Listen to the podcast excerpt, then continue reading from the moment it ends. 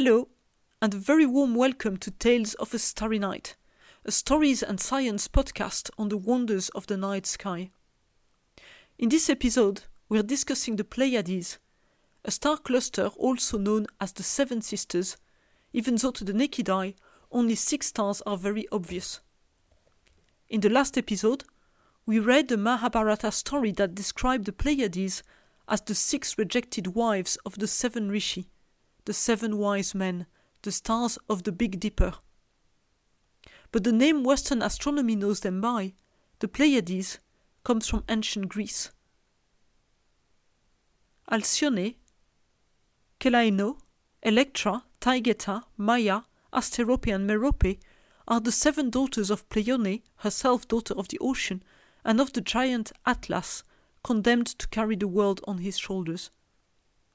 Here is the story of how they ended up in the sky. On a beautiful spring day, the sisters were walking in the countryside near Athens. It was warm already, and they stopped to rest by a stream. Most of them sat by the bank in the shade of a large weeping willow, their feet relishing the coolness of the flowing water.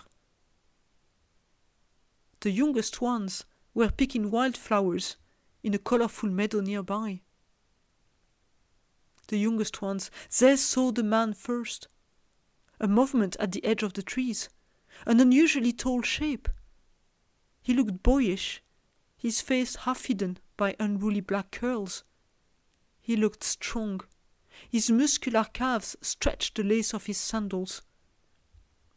There was curiosity in his big blue eyes. But the size of his stride as he approached the girls frightened them.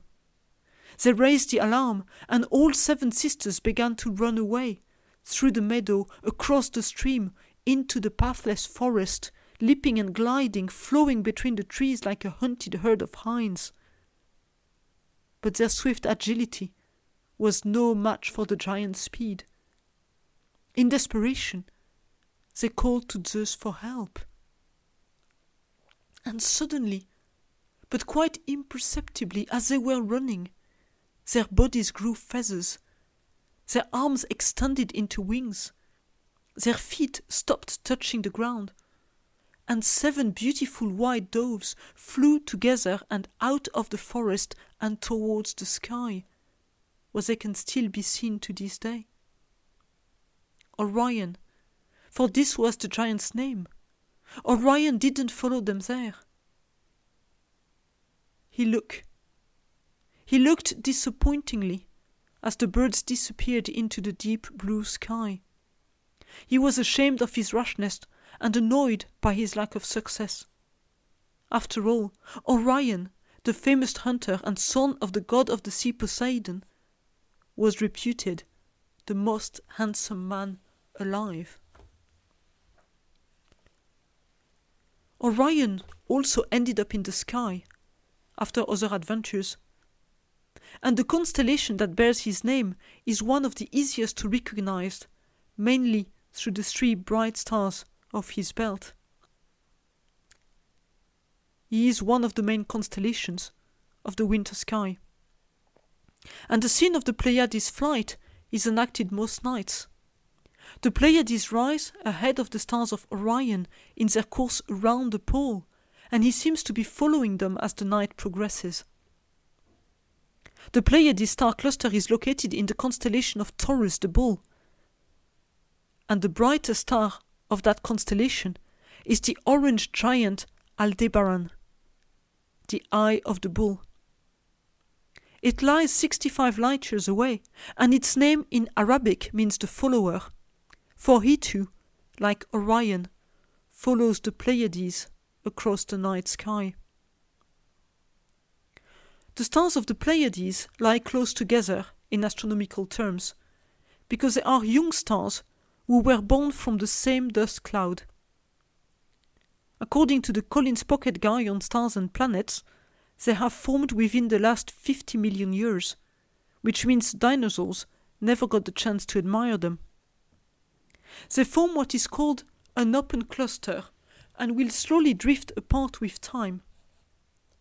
At the moment, they are centered 375 light years away, which means we see them as they were about 375 years ago.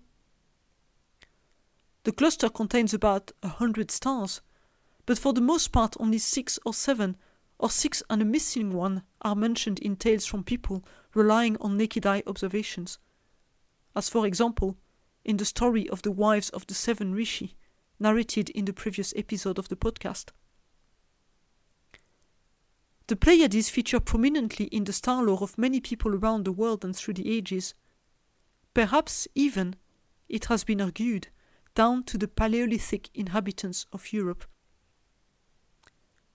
Rediscovered in 1940, the Lascaux cave in southwest France holds some of the most famous examples of Paleolithic parietal art, and close to its modern entrance is what is known as the Hall of the Bulls.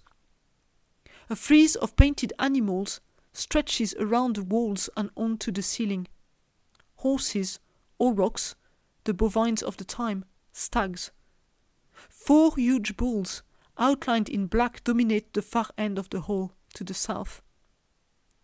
The largest, at 5.6 meters in length, the largest picture in the cave, is painted in the south almost entirely on the ceiling.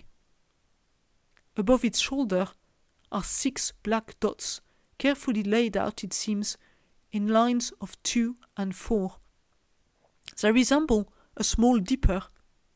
They resemble, in fact, the Pleiades star clusters. One cannot escape the parallel that in the night sky the Pleiades sit on the shoulder of Taurus, the bull, a constellation recognized to be one of the most ancient.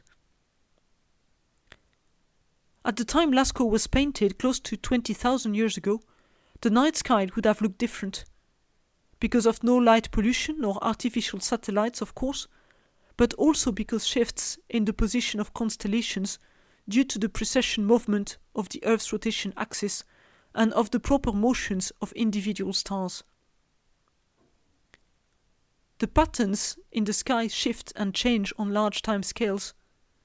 A German astronomer, Michael Rappenglück, calculated what the sky would have looked like to the Lascaux artists and found that it fitted the painting of the largest bull and accompanying dots better than our current skies. Perhaps there was then a larger constellation known as the Auroch, with a particular significance for Paleolithic people. This theory is appealing, but might never be proven. We can never truly know whether the Pleiades are depicted on the walls of Lascaux.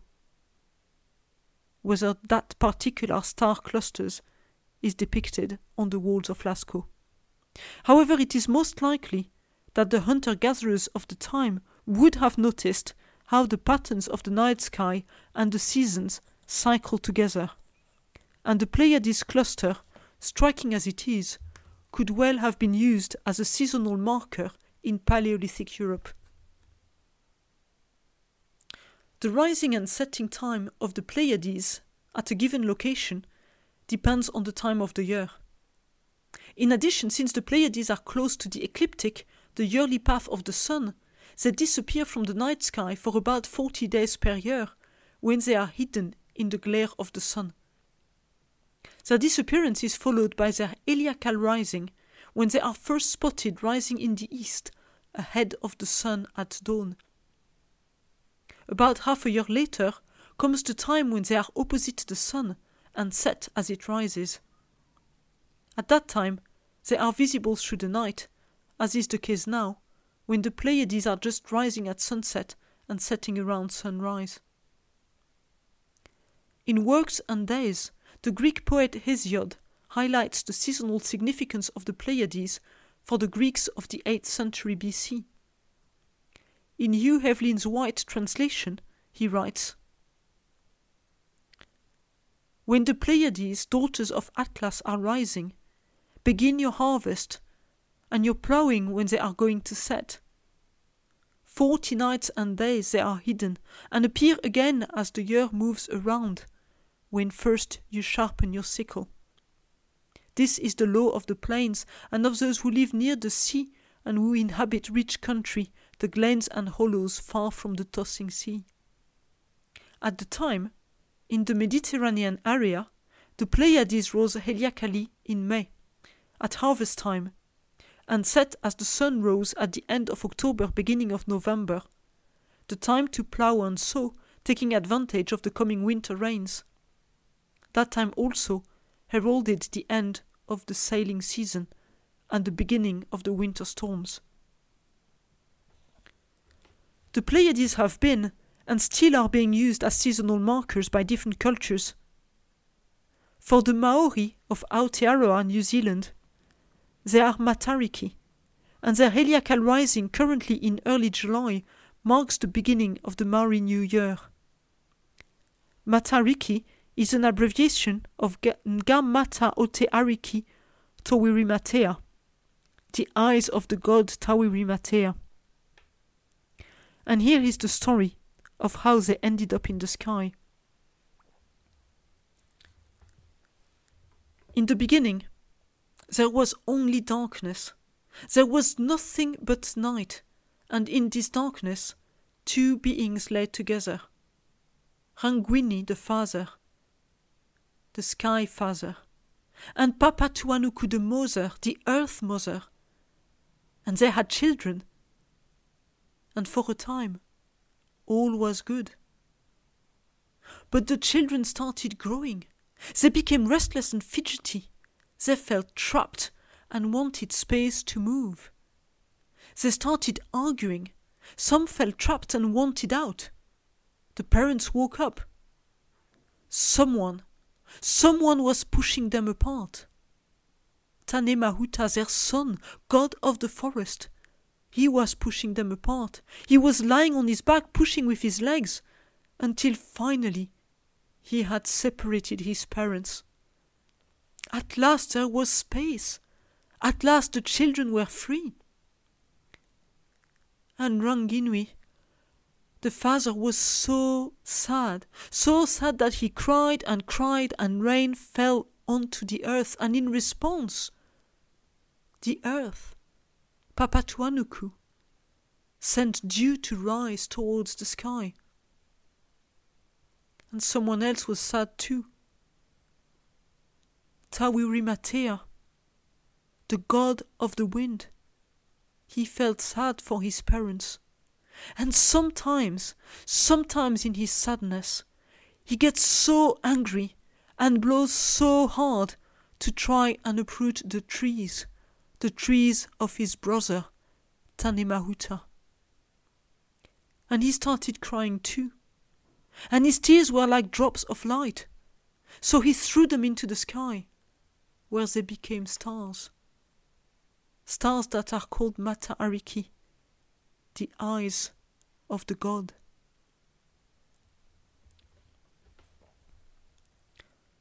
On the other side of the world, for the Blackfoot of the North American plains, the Pleiades are related to the life cycle of the bison.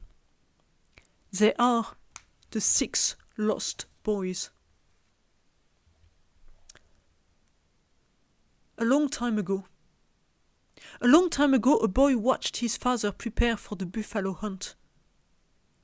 The man was checking the trueness of his arrows, checking the tension of his bow, as he stepped out of the teepee into the freshness of a bright spring dawn. His wife gave him a bundle of dried meat to sustain him. She'd also refilled his water skin. The boy is eager. He knows how to hunt. He's hunted small games. He knows how to hide in the cover of bushes. He knows how to wait patiently for game to approach. He knows how to watch from behind the leaves, to silently prepare his bow and shoot at the right moment. But he isn't yet allowed to join the buffalo hunt. He's too small. But that morning he rushes to his father. Father, he says, when you kill the buffalo, can you bring me the unborn calf? I can and I will, replies the man.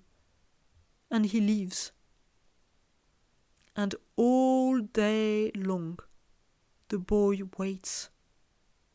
Then finally, in the evening, when his father returns tired and dusty and elated after a successful hunt, the boy runs to greet him and asks, Father, Father, where is the unborn calf? Oh, I forgot, says the man simply. And he enters the teepee, leaving the disappointed boy to stand alone outside, under the darkening sky. The boy is hurt and sad. He is so disappointed. My father doesn't love me. He doesn't care about me. The boy looks in confusion at his family's teepee. Then he makes his decision.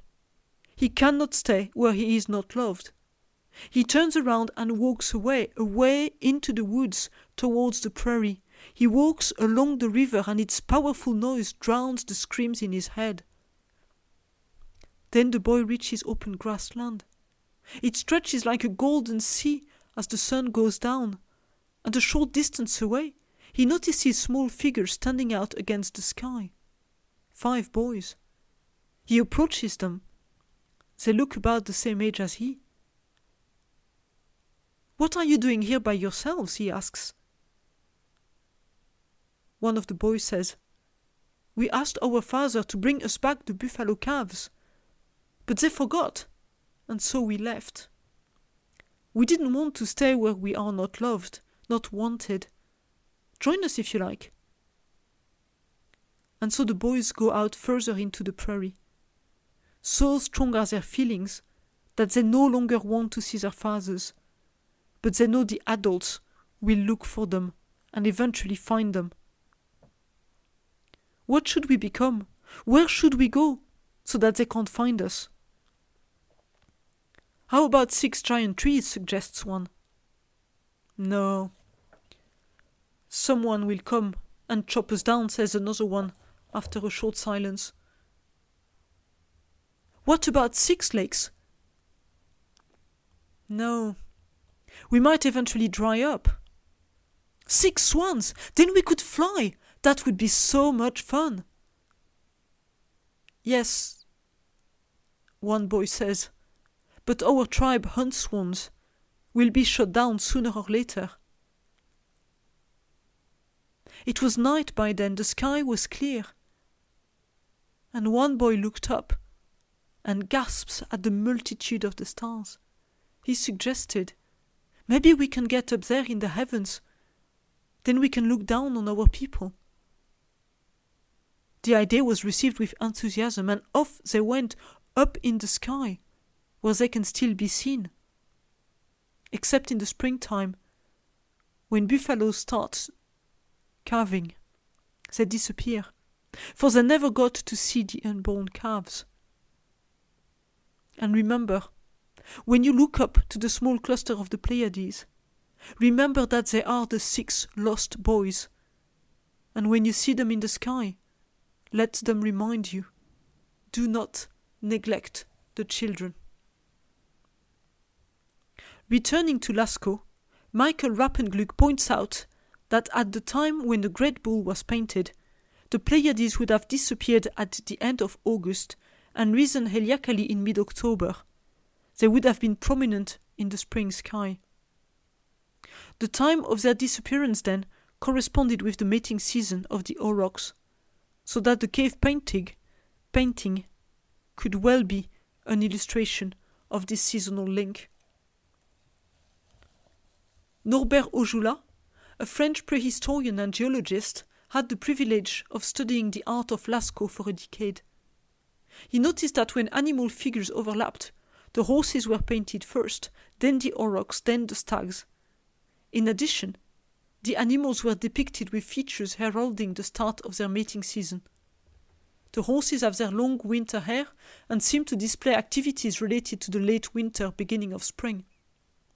The aurochs bulls and cows display their summer coats, while the stags boast the full spread of their autumn antlers. The painting, then, could be read as a celebration of life and its cycles, cycles visible on earth, but also echoed in the sky. In the hall of the bulls, the animals on overhanging walls look as if painted on a celestial vault. So perhaps in the art of Lascaux, biological and cosmological times were entwined in ways we can only guess at.